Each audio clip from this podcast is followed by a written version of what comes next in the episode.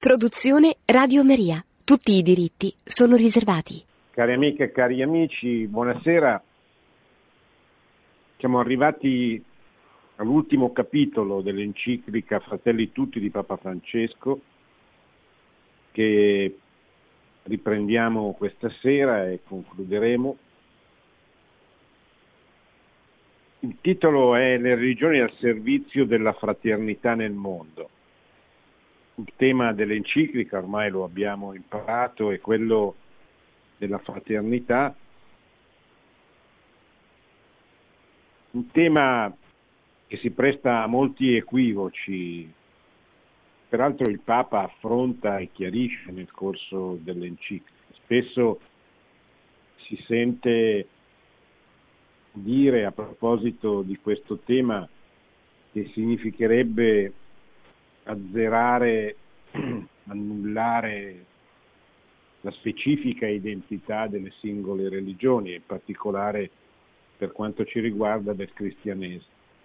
Ma come abbiamo visto, ascoltato nel corso della lettura del testo, il Papa dice esattamente il contrario, che eh, l'identità della, la Chiesa Cattolica deve essere mantenuta, che senza identità non ci può essere dialogo con nessun'altra religione e quindi senza identità, senza mantenimento, la coltivare la propria identità, nessuno potrebbe neppure portare il contributo specifico della propria appartenenza religiosa. In particolare lo vedremo anche questa sera nell'ultimo capitolo, il Papa dice se, se noi, quello che noi, se la musica del Vangelo smette di vibrare nelle nostre viscere, avremo perso la gioia che scaturisce dalla compassione, la tenerezza che nasce dalla, dalla fiducia, la capacità della riconciliazione che trova la sua fonte nel sapersi sempre perdonati e inviati. Se la musica del Vangelo smette di suonare nelle nostre case, nelle nostre piazze, nei luoghi di lavoro, nella politica e nell'economia, avremo spento la melodia che ci provocava a lottare per la dignità di ogni uomo e di ogni donna. È una frase che riprende un suo discorso fatto nel 2018 a Riga in Lettonia, ma è uno dei, dei, delle tante precisazioni che sono presenti laddove per esempio il Papa parla dell'importanza della ricerca della verità. E nel caso specifico sappiamo che la verità è una persona, la, la verità è Cristo e lui aggiunge altri bevono ad altre fonti. Per noi questa sorgente di dignità umana e di fraternità sta nel Vangelo di Gesù Cristo. Da esso scaturisce per il pensiero cristiano e per l'azione della Chiesa il primato dato alla relazione, all'incontro con il mistero sacro dell'altro, eccetera. Quindi se noi possiamo aiutare le persone anche a scoprire la verità, lo possiamo fare soltanto se siamo strettamente legati alla verità, che è la persona di Cristo, io sono la via, la verità e la vita. E quindi se stiamo legati all'identità, che è quello che, che rappresenta la Chiesa, la Chiesa cattolica. Naturalmente questo non vuol dire, non deve significare disprezzare, umiliare, ma significa collaborare con chi vuole collaborare. Una cosa che è molto importante quando si parla della, di fraternità mettere in risalto è che tutti gli uomini sono figli di Dio, sono figli dello stesso Padre, sono creati a immagine e somiglianza di Dio. Non c'è uomo sulla faccia della terra che quando nasce non nasce per volontà di Dio, per volontà del creatore, è una creatura e tutte le creature, che lo sappiano o che non lo sappiano, hanno lo stesso creatore. Quindi questo è il, il punto di partenza dell'idea di, della fraternità, è il punto di partenza del fatto che esiste un piano di Dio attraverso il quale Dio, il creatore, vuole comunicare la propria salvezza, e parte col Padre. Benedetto XVI diceva, se noi in, in teologia togliamo il Padre, togliamo il chiodo sul quale si attacca tutto, anche la figura di Cristo. Perché Cristo è comprensibile se c'è, essendo la seconda persona della Santissima Trinità, il figlio di Dio, se Dio c'è. Quindi nel Padre inizia il percorso della salvezza, con la creazione di ogni creatura creata immagine e somiglianza di Dio. Cristo è il Redentore, cioè Cristo è il compimento di questa salvezza che si incarna nella seconda persona della Santissima Trinità, nel Figlio di Dio che si fa uomo per noi uomini e per la nostra salvezza. E se noi dimentichiamo la salvezza, l'idea della salvezza, la fraternità non ha nessun senso, diventa la Croce Rossa, che cioè, è vero non ha nessun senso, ma ha un senso puramente orizzontale che prescinde completamente dal, dal cristianesimo. Se noi perdiamo di vista il fatto che esiste una salvezza eterna, perché esiste un'eternità a cui noi siamo chiamati, esiste un premio e un castigo relativamente a quanto abbiamo fatto nel corso della nostra vita terrena.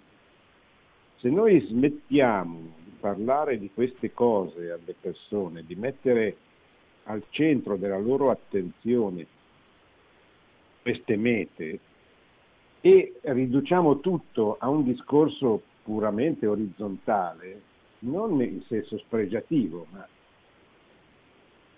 stesso discorso che ti può fare appunto il medico della Croce Rossa, che ti può fare qualsiasi, che non è in sé sbagliato, ma non è lo specifico per cui esiste la Chiesa Cattolica, per cui esiste il cristianesimo e in generale per cui esiste la religione, perché non dimentichiamoci mai che l'uomo è naturalmente religioso, che la religiosità esisteva anche prima dell'incarnazione di Cristo e che le, le, le altre religioni continuano a esistere anche dopo l'incarnazione. Ed è un bene che continuino a esistere, perché il dialogo, la possibilità di una conversione è più facile con una persona religiosa piuttosto che con una persona che non ha nessuna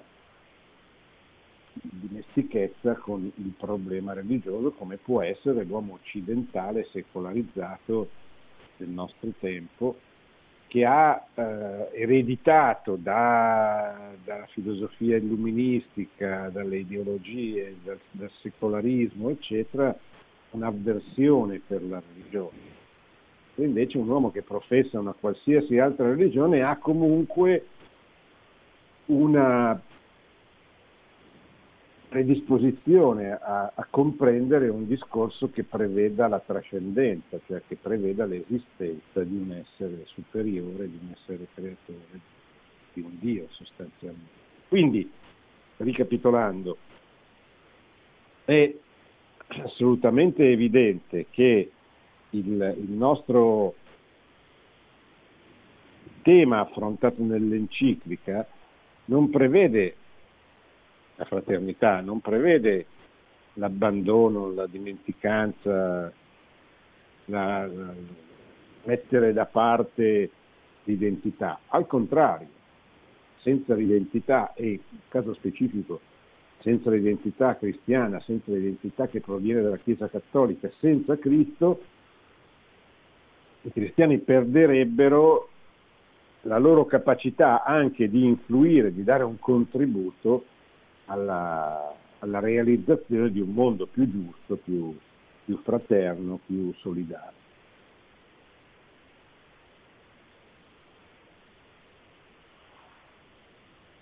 Leggiamo quindi al numero 272 come credenti pensiamo che senza una, un'apertura al Padre di tutti non ci possano essere ragioni solide e stabili per l'appello alla fraternità. Cioè, se non c'è un Dio creatore, non possiamo neanche pensare di essere fratelli. Cioè, se non c'è un padre comune, non ci sono figli fratelli tra di loro. Siamo convinti che soltanto con questa coscienza di figli che non sono orfani si può vivere in pace fra di noi. Perché la ragione da sola è in grado di cogliere l'uguaglianza tra gli uomini e di stabilire una convivenza civica tra loro, ma non riesce a fondare la fraternità. Dice, scrive Benedetto XVI nella sua enciclica del 2009 Caritas in verità. La ragione si può permettere, aiutare a arrivare a capire che eh, se conviviamo civicamente, se non ci facciamo la guerra, se non ci mettiamo le dita negli occhi, se non stiamo tutti meglio. Però non può arrivare a fondare la fraternità per fondare la fraternità ci vuole un passaggio ulteriore, cioè ci vuole Dio, ci vuole il Padre. Padre comune, che è un Dio creatore di tutti gli uomini. Poi verrà il discorso della rivelazione di Cristo.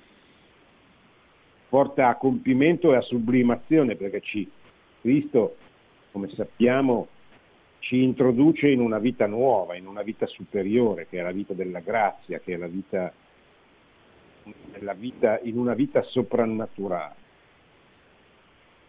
Per credere che Cristo è il figlio di Dio, per credere in questo progetto bisogna, bisogna avere la fede, non basta la ragione. Ma la ragione non può neanche fondare, dice Benedetto XVI, l'idea di fraternità, perché? Perché non ci eh, arriva a far capire, far, la ragione ci arriva a far capire che Dio è il creatore, è l'essere assoluto, è il motore immobile. A noi non ci sentiamo fratelli perché abbiamo un motore immobile. Non che non sia importante, ma eh, siamo fratelli nella misura in cui capiamo che Dio è padre quindi ci ama e ama qualsiasi persona nasca, venga al mondo. Non è che ama solo noi. E non è che ama solo noi che siamo cristiani perché siamo stati battezzati. Ama tutti gli uomini e vuole la salvezza di tutti gli uomini.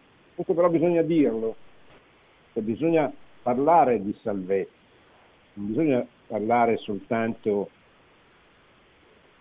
di di vaccini, di distanze, di mascherine, bisogna parlare della salvezza, non solo della salvezza dal Covid, che sono cose importanti, ma bisogna parlare soprattutto per chi si professa cristiano, soprattutto della salvezza eterna, perché se uno perde la vita guadagna la salvezza eterna, tranquillo.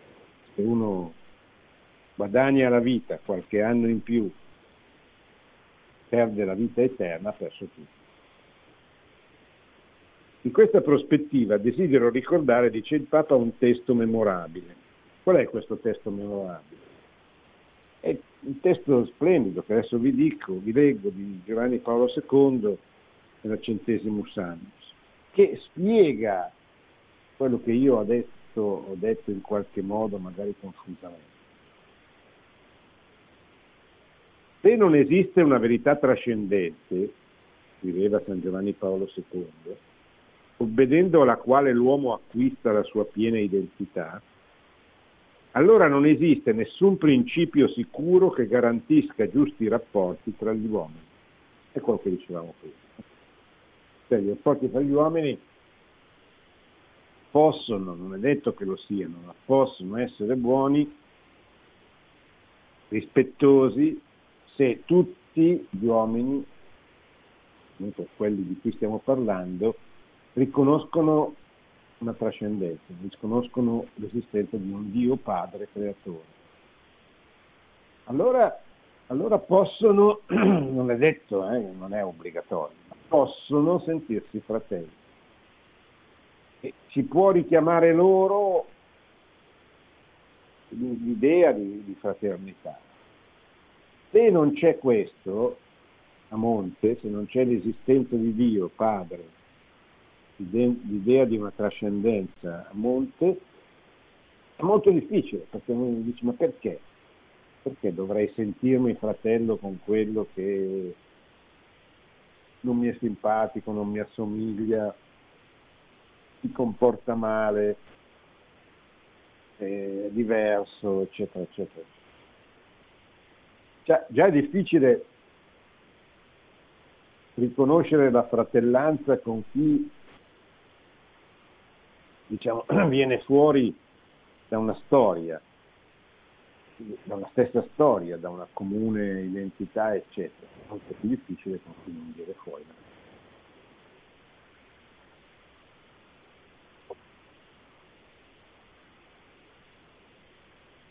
Il loro interesse di classe, di gruppo, di nazione, li oppone inevitabilmente gli uni agli altri, scriveva Giovanni Paolo II. Se non si riconosce la verità trascendente, allora trionfa la forza del potere e ciascuno tende a utilizzare fino in fondo i mezzi di cui dispone per imporre il proprio interesse o la propria opinione, senza riguardo ai diritti dell'altro. Quando noi vediamo nella storia classi contro altre classi, nazioni contro altre nazioni, gruppi di potere contro altri gruppi di potere, e tutta la storia è attraversata da questo, anche l'epoca, l'epoca cristiana non è che fosse immune, ma la differenza qual era? Era che nell'epoca cristiana qualcuno poteva dire guardate che state sbagliando, guardate che andrete all'inferno se vi comportate. Quando le fazioni devastavano l'Italia, per esempio nel Rinascimento, o all'epoca di Dante, quando le, le fazioni si combattevano, qualcuno poteva alzarsi e dire guardate che noi stiamo voltando le spalle al progetto di Dio. Oggi, ma anche oggi per dire nel Novecento, epoca della prima guerra mondiale, quando le nazioni si scannano e provocano 10 milioni di morti, o all'epoca delle ideologie, quando le, nella seconda guerra mondiale le nazioni si scannano e producono 50 milioni di morti. E, e, e diventa sempre più difficile richiamare da parte di una qualsiasi autorità religiosa a un comportamento corretto, perché non ci sono più i presupposti, o comunque ci sono molto meno a uno che so che eh, crede in Dio, a maggior ragione se crede in Gesù Cristo, quando si comporta male, quando sta per uccidere un suo fratello, io posso dirgli guarda tu stai contraddicendo la tua identità, la tua storia. E posso anche dirgli guarda che andrà all'inferno. Ma se quella persona non crede in Dio, non è cristiano, non ha nulla, io devo trovare altre modalità perché gli, faccio, gli farei, riferi, farei riferimento a delle cose che a lui non dicono nulla. Ecco allora perché è importante costruire un tessuto cristiano della società. Ecco perché è importante che ci sia una cultura comune dei valori condivisi. Ecco perché il cristiano ha una dottrina sociale perché dal modo di essere della società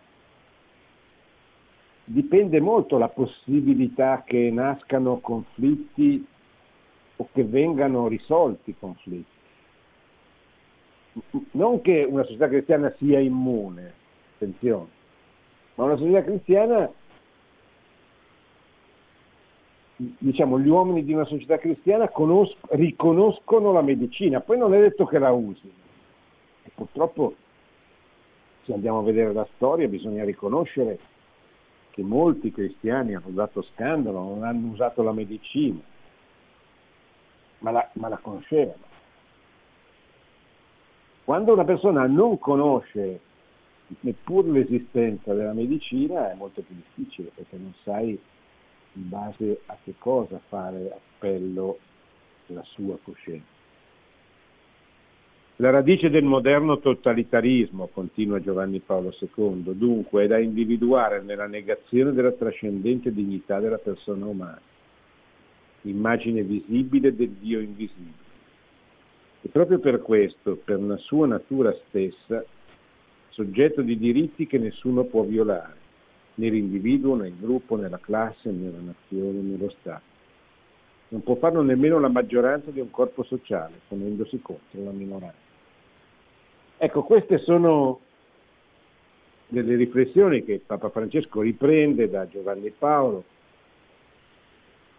e poi continua, eh, questa volta citando se stesso, documento sulla fratellanza umana per la pace mondiale firmato dalla, da lui con, eh, ad Abu Dhabi con eh, il grande imam grande, autorevole rappresentante della religione islamica, che come sapete non ha una struttura gerarchica come la nostra, quindi nell'Islam ci sono diverse scuole, diverse religioni, di, di, scusate, diverse autorità religiose. E questa era una di quelle tra le più importanti. Per questa ragione, benché la Chiesa rispetti l'autonomia della politica, non relega la propria missione all'ambito del privato, al contrario non può e non deve neanche restare ai margini nella costruzione di un mondo migliore, né trascurare di risvegliare le forze spirituali che possano fecondare tutta la vita sociale. Qui Papa cita il suo predecessore Benedetto XVI nella Deus Caritas Est, cioè perché la Chiesa ha bisogno, ha una sua dottrina sociale, ha un suo progetto di società? Perché,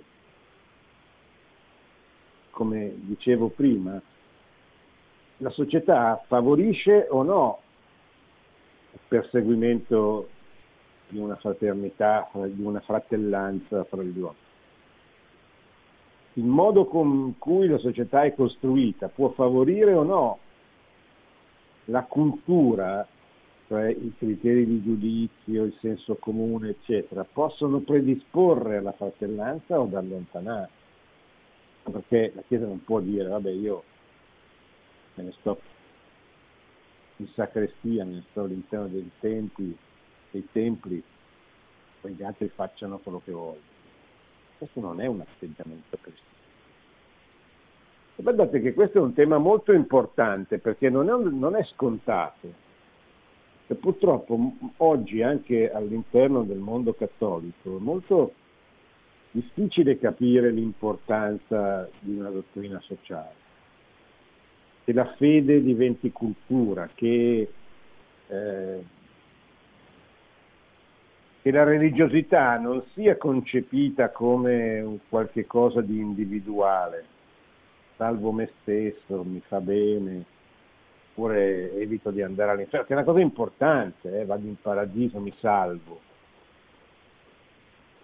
Ma il cristiano non può fermarsi qui, io voglio salvare il mondo, non solo me stesso, i miei amici, i miei familiari, quelli che vivono con me, i miei patrioti, ma tutti. Ecco perché devo costruire un mondo che favorisca e aiuti la salvezza di tutti quelli che lo abitano. E quindi la dottrina sociale della Chiesa. E non è un dato scontato, spesso noi abbiamo una religiosità molto individuale, personalistica, eh, spesso anche i nostri, i nostri pastori non capiscono l'importanza di questo, dobbiamo aiutarli.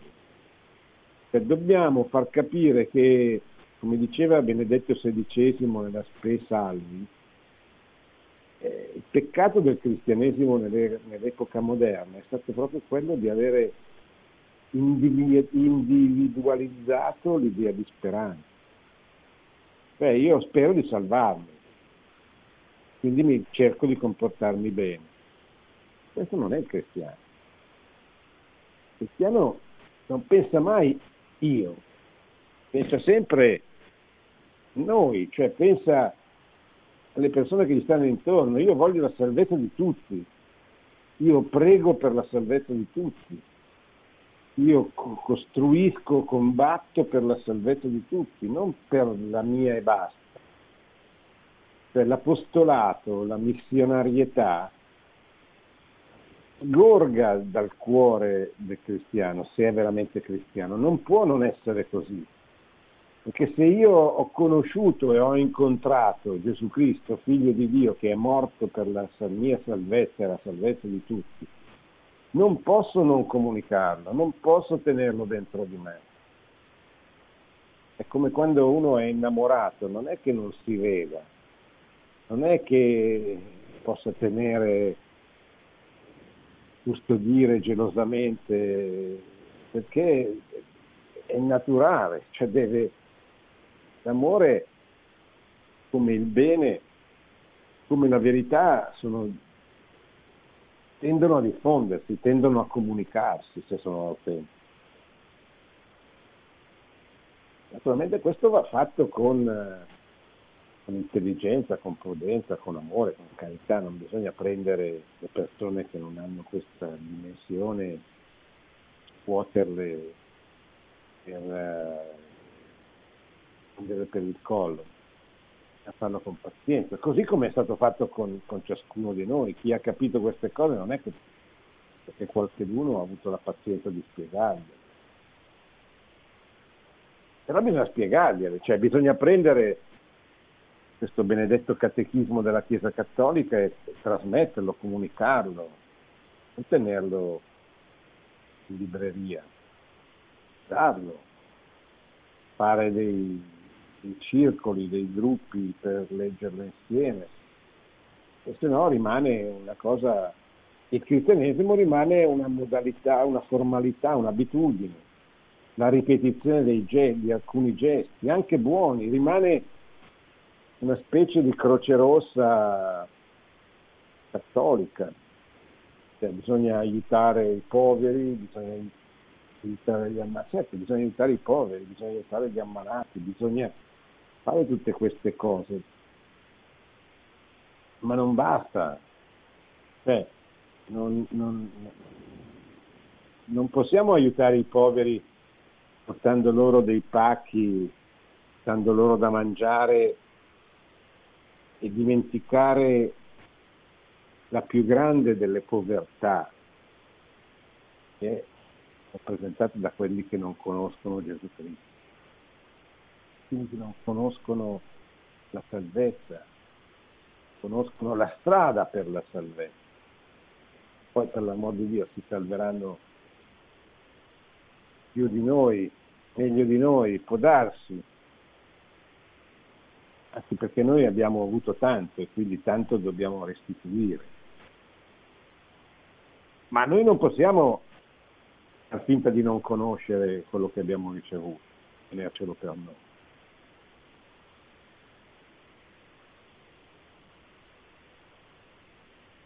La Chiesa, scrive Papa Francesco, apprezza l'azione di Dio nelle altre religioni e nulla rigetta di quanto è vero e santo in quelle religioni. Essa considera con sincero rispetto quei modi di agire e di vivere, quei precetti e quelle dottrine che non raramente riflettono un raggio di quella verità che illumina tutti gli uomini. Era la dichiarazione nostra etate del Concilio Vaticano II,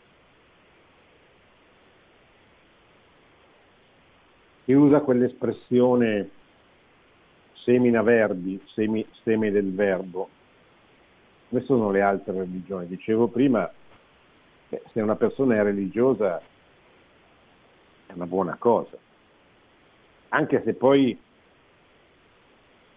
la sua religione magari non è quella vera, ma è una buona cosa perché comunque c'è un segno di verità in, in qualsiasi religione, cioè la religione stessa. Ecco, l'uomo è naturalmente religioso, come la storia ci insegna, tutte le civiltà sono state civiltà religiose, anche se eh, appunto spesso realizzate da religioni discutibili, ambigue, con tante cose che non andavano bene, però c'erano comunque dei segni e dei segni del verbo, della verità, almeno il fatto della religione stessa, perché è un segnale della religiosità naturale presente in ogni uomo. E questo deve avere, deve far sì che il cristiano abbia un atteggiamento positivo nel, nel rapporto con le altre, cioè de, bisogna partire da questi coaguli positivi che noi incontriamo nelle persone che professano altre religioni. Temperare aggressività nasce dal fondamentalismo. Che cos'è il fondamentalismo? È la pretesa di imporre la propria religione a tutti gli uomini con la forza.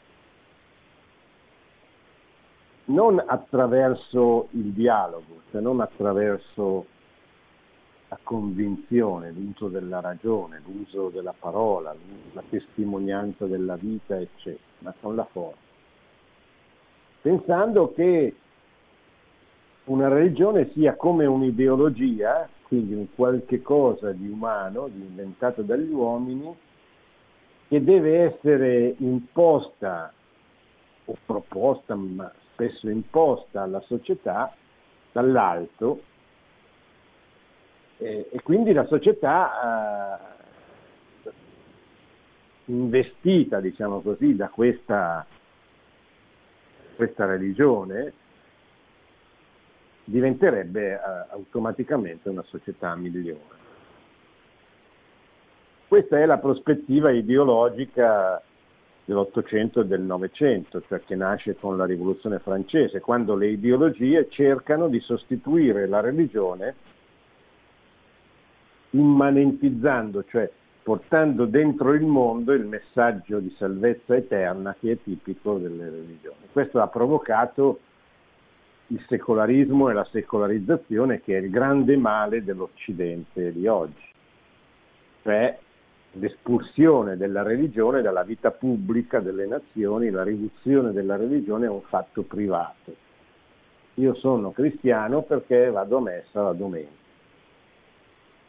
non io sono cristiano perché sono, riconosco che il figlio di Dio, seconda persona della Santissima Trinità, è morto per me sulla croce, mi ha salvato ed è il Signore della storia, perché è entrato dentro la storia per salvare tutti gli uomini, per portarli con lui nella gioia del paradiso, della vita eterna. E quindi, e quindi, io devo aiutare il mondo a riconoscere questa signoria, questa regalità, perché solo così gli uomini si salveranno e il mondo conoscerà la pace, la tranquillità nell'ordine, come dice Sant'Agostino. Ma se, se io non faccio così, non sono cristiano, sono uno che prende un aspetto del, del cristianesimo, lo riduce a un'abitudine, anche magari una buona abitudine, una serie di buone abitudini, ma questo non è, eh, come dire, non è attraente, non attira, trasmette diciamo, quel fuoco che può aiutare anche a costruire un, un mondo migliore. Fondamentalismo quindi è, è, questo ed è il tentativo di imporre dimenticando che tra la religione e la realtà c'è anche l'uso della ragione, c'è l'autonomia della, della, della, della, ragione, l'autonomia degli uomini, l'autonomia delle scienze umane, della politica, dell'economia, eccetera, che non significa che non c'è una verità nella politica, che non c'è una verità nell'economia, che non c'è una verità sull'uomo, ma significa che queste verità, diciamo così, di carattere antropologico, di carattere umano, possono essere colte dall'uomo attraverso l'esercizio della sua intelligenza, della sua ragione e quindi possono essere oggetto di, di dialogo, di, di rapporto, di comunicazione anche con altri uomini che professano altre religioni. Se io invece nego questo aspetto, diciamo così, eh, questa autonomia della ragione, divento un fondamentalista, cioè uno che dice o il Corano o la Bibbia o un'altra cosa e se non, se non l'accogli, se non l'accetti, io in qualche modo devo importela. Entriamo nel merito, ma nella religione islamica c'è fortissima questa componente fondamentalista che disprezza la ragione, che questo rende molto difficile, non impossibile, ma molto difficile il dialogo con l'Islam.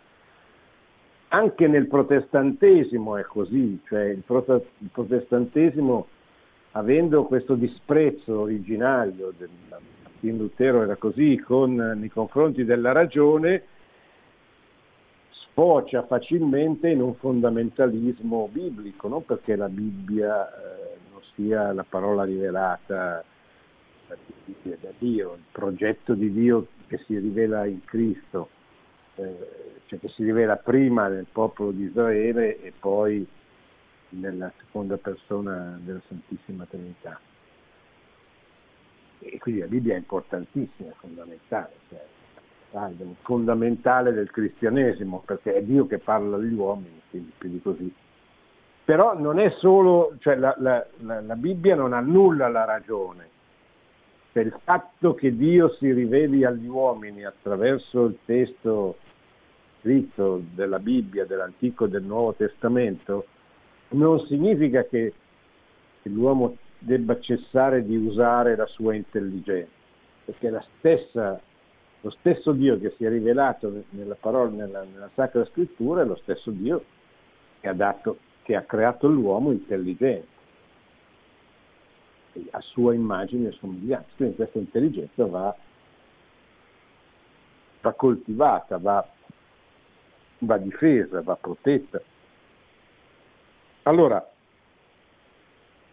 eh, per riassumere, cristiano deve cercare la comunicazione con le altre religioni, ma lo deve fare soltanto nella misura in cui mantiene, custodisce, coltiva, fa crescere la propria identità specifica. Come vi ho già letto prima, eh, questa bellissima espressione usata dal Papa a riga in un discorso se la musica del Vangelo smette di suonare nelle nostre case, nelle nostre piazze, nei luoghi di lavoro, nella politica e nell'economia, avremo spento la melodia che ci provocava a lottare per la dignità di ogni uomo e di ogni donna. Chiamata a incarnarsi in ogni situazione presente attraverso i secoli in ogni luogo della terra, questo significa cattolica, dice il Papa, Chiesa cattolica, appunto, in ogni parte della terra, cattolica significa universale, la Chiesa può comprendere a partire dalla propria esperienza di grazia e di peccato la bellezza dell'invito all'amore universale. Infatti tutto ciò che è umano ci riguarda. dovunque i consessi dei popoli si riuniscono per stabilire i diritti e i doveri dell'uomo, noi siamo onorati, quando ce lo consentono, di assiderci fra loro. È una lettera, è, una lettera, è un'enciclica, la prima enciclica di Papa Paolo VI, Ecclesiam Sua. Quindi c'è un diritto fondamentale umano che non va dimenticato nel cammino della fraternità e della pace. È la libertà religiosa per i credenti di tutte le religioni. Perché è il diritto fondamentale insieme al diritto alla vita, naturalmente, perché se non c'è la vita non c'è. Ma perché è fondamentale perché riguarda il rapporto più importante dell'uomo, quello con il suo creatore. Cioè questa dimensione naturale naturalmente religiosa presente in ogni uomo deve essere garantita dalle autorità, non concessa, garantita. Questo è un diritto innato in ogni uomo di poter professare la religione liberamente, quella che lui sceglie, anche se quella si scegliesse questa, quella sbagliata, l'autorità pubblica deve garantirgli questa possibilità. Poi diverso è il discorso sulle religioni, che andiamo a fare subito. Prima però passiamo anche dal, dall'unità fra i cristiani. Il Papa gli dedica il numero 280, eh, dove richiama il discorso di Gesù, no? che, si, che tutti siano una sola cosa raccontato dal Vangelo di Giovanni, in modo particolare al capitolo 17. E auspica l'unità di tutti i cristiani. Chiaro che tutti questi discorsi che stiamo facendo con le altre religioni, a maggior ragione,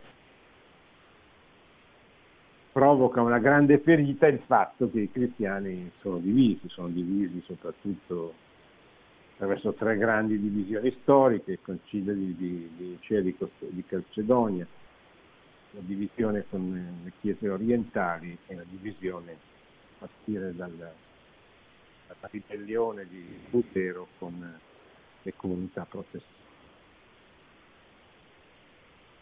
Bene, siamo arrivati praticamente al termine, ci sono ancora ancora un punto, quello della violenza, che il Papa tocca perché molte religioni usano la violenza proprio per il, fondamentalismo, è la matrice della violenza. Per la mancanza di, del rispetto presente nella legge naturale per ogni creatura, per ogni uomo, proprio perché in ogni uomo c'è la presenza e la somiglianza con Dio. Quindi è una, una, una, una persona è sacra, che è Tempio dello Spirito Santo, perché è Dio che si fa presente, che lo ha creato, che lo ha voluto, che gli vuole bene, che lo ama. Per, solo perché è uomo, non perché fa una cosa, anche quando sbaglia, è una persona voluta da Dio e amata da Dio e io devo rispettarla e devo aiutarla a recuperare la sua dignità. A maggior ragione devo garantire eh, la sua libertà di ricercare rapporto con Dio attraverso la religione e non posso imporgli certamente non posso imporgli le mie opinioni politiche, sociali, eccetera, ma non posso neanche imporgli la mia religione. Devo testimoniarla con la mia vita, la mia religione, certo. Devo parlargli. Gesù parlava agli uomini. Noi abbiamo anche altri mezzi e usiamoli, da internet alle mail, a Whatsapp, a tutto quello che volete ma poi alla fine dobbiamo parlarci con le persone. La fede si trasmette attraverso qualcuno che parla e qualcuno che ascolta, attraverso un dialogo di domande e di risposte. Non si trasmette, può cominciare a trasmettere con altre modalità, può essere un libro, può essere una, un'email, può essere un film, poi ci vuole il contatto, il rapporto personale. Ecco, chi salta tutti questi passaggi, chi non riconosce negli uomini figli di Dio, è tentato di usare fondamentalisticamente la violenza per imporre la propria fede religiosa come se fosse un'idea umana. E questo provoca il terrorismo, provoca la violenza. Bene, ci fermiamo, abbiamo praticamente concluso, poi l'enciclica ha un bel appello finale, insomma, cose che poi ciascuno si può anche leggere per Adesso mi fermo, risponderò alle vostre domande se ci saranno.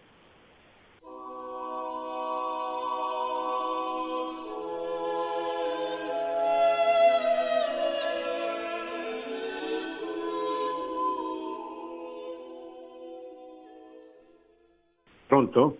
Eh, buonasera, sono Walter da Carbonia. Buonasera professore, il programma come sempre è bellissimo.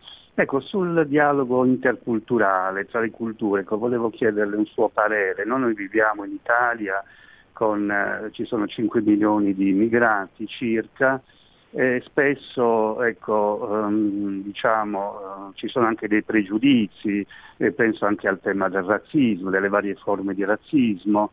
Ecco, ehm, lei che cosa ne pensa? Come si può migliorare tutta questa situazione del dialogo tra le culture? La ringrazio tanto, buonasera. Buonasera.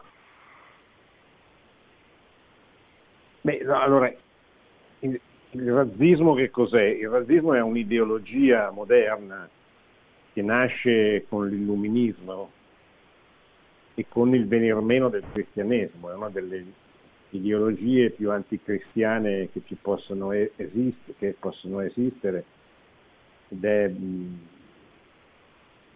così, abbastanza ripugnante, repellente come, come ideologia, perché presuppone il predominio di una razza sulle altre, che è esattamente il contrario di quello che ha predicato Gesù insegnando l'uguaglianza tra tutti gli uomini, di tutti i popoli, sani, ammalati, intelligenti, non intelligenti.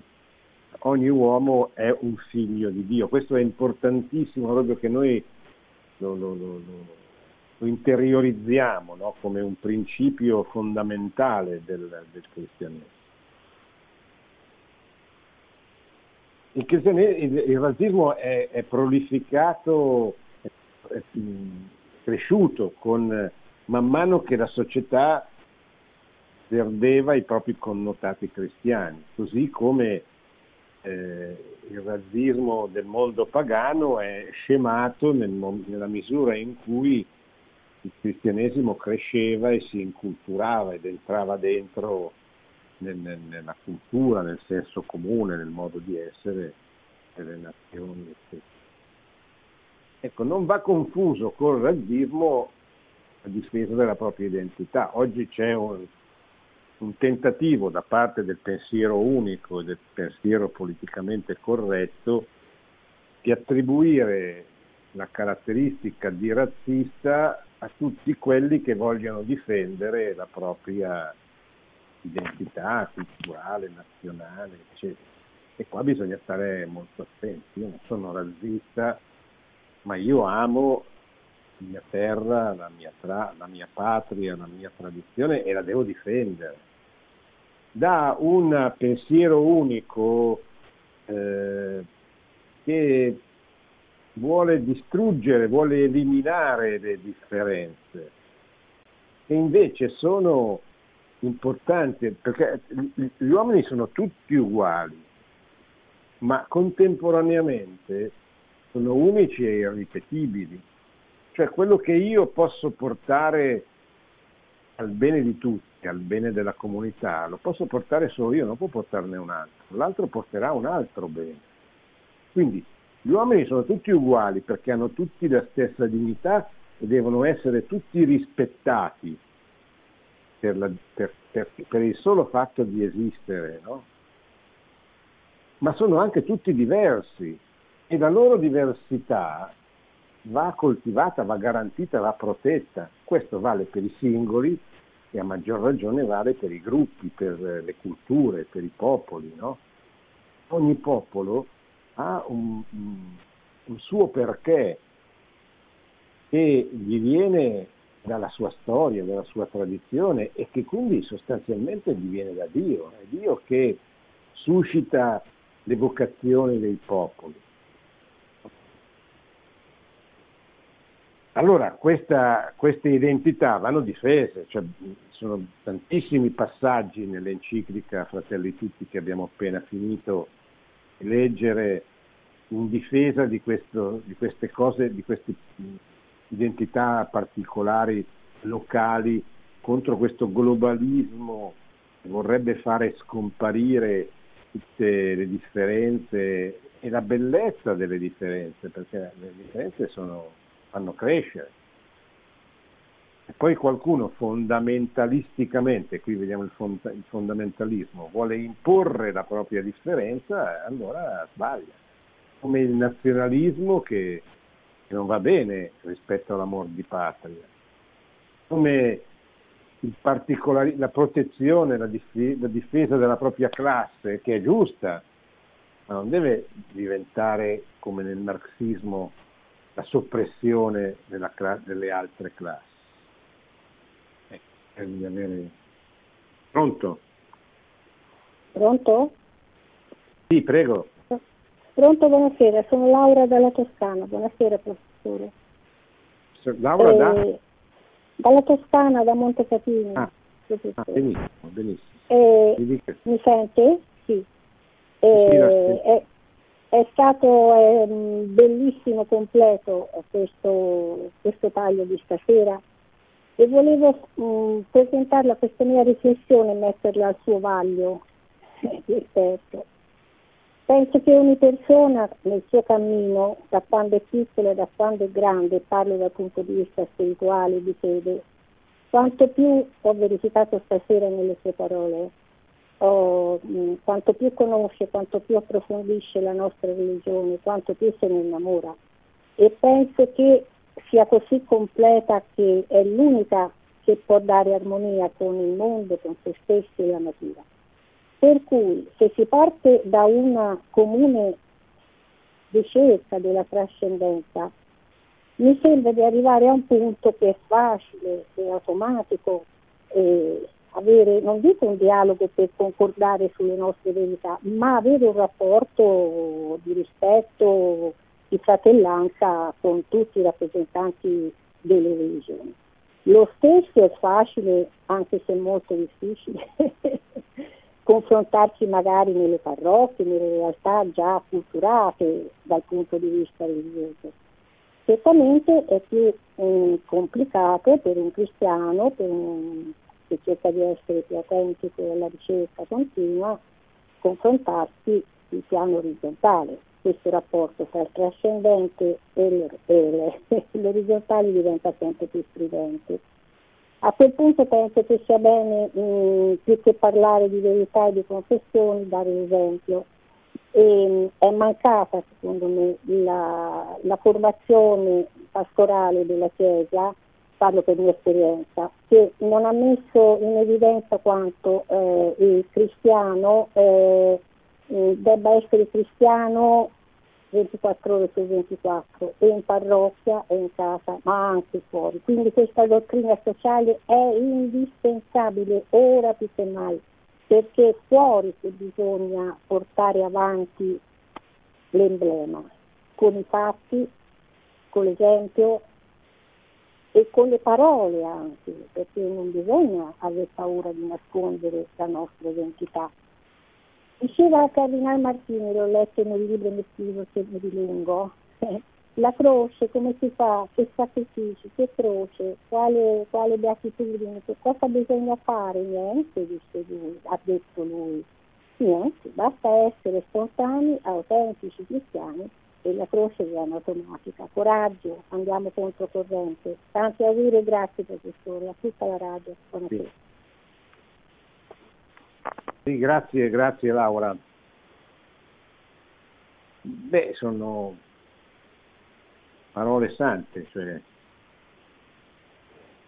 cristianesimo è la vera religione. Dio che si incarna in Cristo non è una delle tante strade proposte da Dio agli uomini, è la strada. Allora, allora questo non vuol dire avere disprezzo delle altre religioni, anzi, però vuol dire avere convi- l'intima convinzione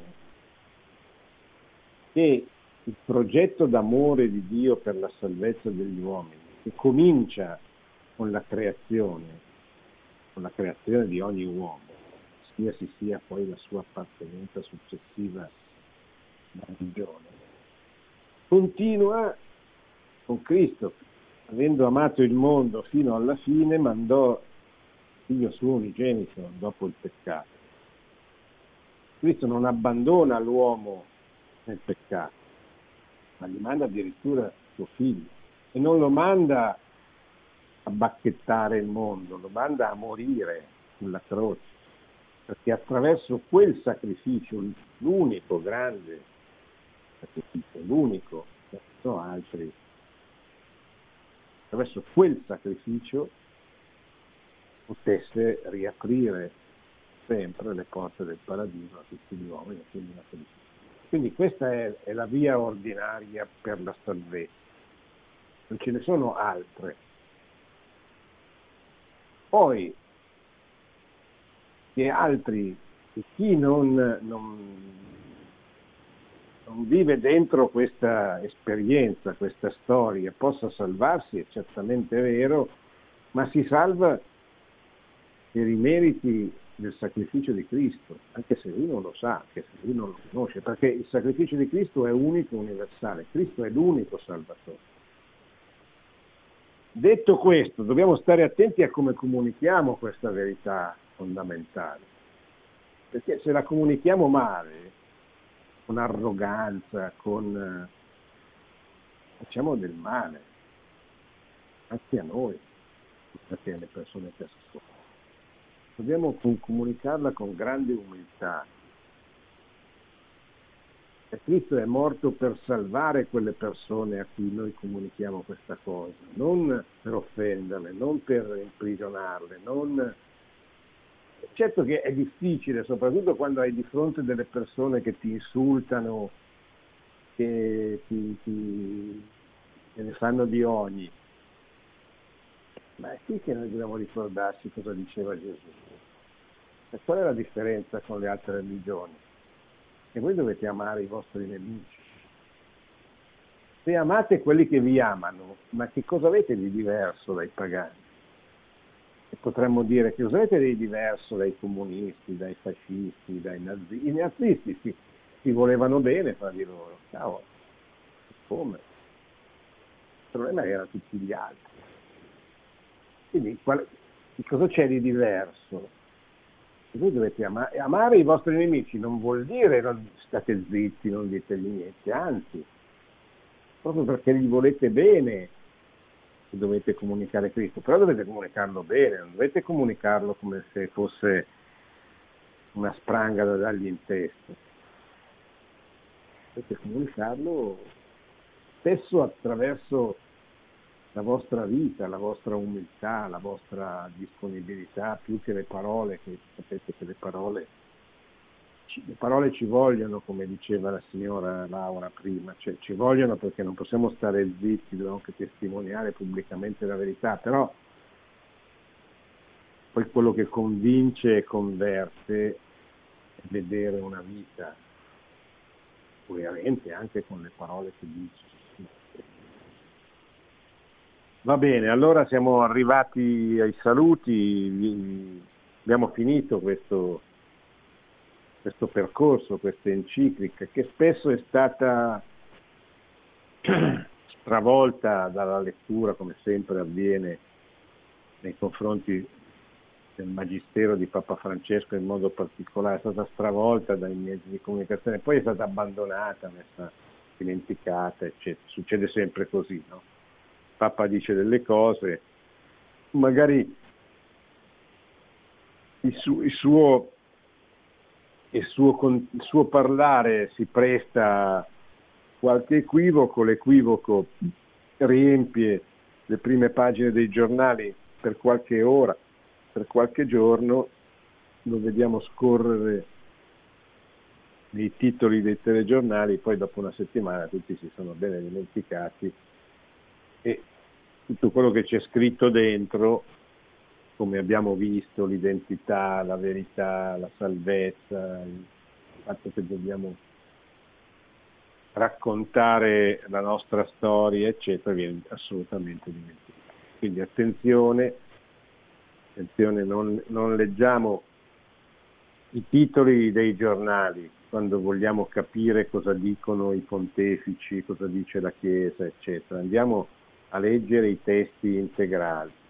Non fidiamoci neanche delle letture spesso fuorvianti che ne danno alcuni intellettuali che si definiscono cattolici o giornalisti che si definiscono cattolici o qualche prete anche. Cioè, andiamo a vedere noi il testo originale, spesso poi il regnante pontefice non è eh, lunghissimo e complicatissimo, è molto più semplice da leggere, anche se magari meno ricco, di, di Benedetto XVI e di Giovanni Paolo II. Quindi ci vuole, basta andare a vedere i suoi testi, il testo del, del suo magistero, ancora più dei suoi libri. Perché ricordiamoci la differenza, il magistero è quando il Papa parla come Papa, e va, pre, va, va letto, va, va, seguito tutto, cioè tutte le sue espressioni, le encicliche, gli angeli, le udienze del mercoledì, i discorsi, eccetera. Più ancora dei, poi i libri servono per capire, ma, ma, ma sono magistero, come disse Benedetto XVI quando pubblicò la sua bellissima, peraltro, opera sulla vita di Gesù disse questo non è magistero, questa è l'opinione del teologo Ratzinger su Gesù, un'opinione secondo me profondissima, straordinaria, piena di luce, però un'opinione, un'opinione autorevole, sicuramente è molto autorevole, ma quando il Papa parlava invece o quando il Papa parla come Papa è, non è un'opinione, è il Magistero, cioè è il capo della Chiesa che è assistito da Dio nel compito che sta portando, che sta svolgendo in quel momento. Grazie, buonanotte e buona settimana a tutti. Produzione Radio Maria. Tutti i diritti sono riservati.